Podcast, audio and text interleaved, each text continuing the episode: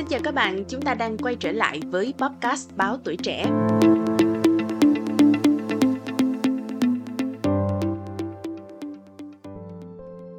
Ngày nay, việc các hãng xe lạm dụng hình thức thuê bao cho những trang bị rất đơn giản trên ô tô có thể dẫn tới việc phần mềm xe có thể bị hack hay bẻ khóa nếu người dùng muốn tránh phiền hà và tiết kiệm.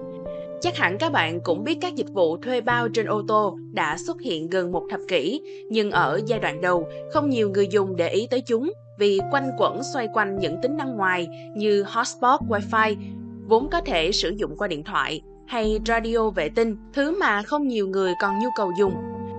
Tuy nhiên, khi các hãng xe bắt đầu lạm dụng thuê bao cho những tính năng thiết yếu hơn và đôi lúc vốn mặc định có trên xe, họ cũng bắt đầu phải đối mặt với chỉ trích từ phía người dùng. Không ít hãng sau đó đã phải quay xe, ứng dụng cầm chừng hoặc dừng hẳn lại, trong khi số ít vẫn đang cố gắng theo đuổi hình thức này, chẳng hạn như BMW.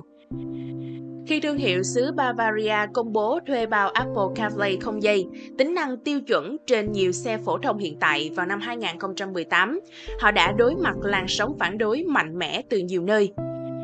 Hãng sau đó công bố thỏa thuận hời hơn cho người dùng, 300 đô la Mỹ cho 20 năm nhưng vẫn bị chỉ trích và cuối cùng tuyên bố sẽ không ứng dụng hình thức này.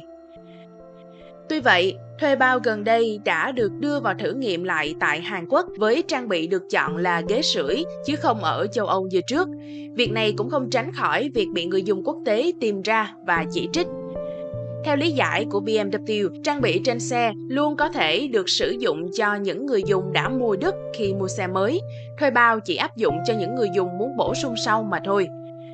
Vào năm 2018, người dùng xe BMW không đồng ý với cách làm của hãng có thể hack để kích hoạt Apple CarPlay không dây.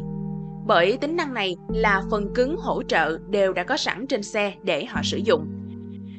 Nếu ngày một nhiều hãng xe sử dụng hình thức thuê bao cho các công nghệ, trang bị tưởng chừng đơn giản như giao tiếp không dây, ghế sưởi, bất chấp phản đối từ người dùng, thì việc jailbreak xe như điện thoại iPhone hay bẻ khóa phần mềm như trên PC có thể trở nên phổ biến hơn rất nhiều đó.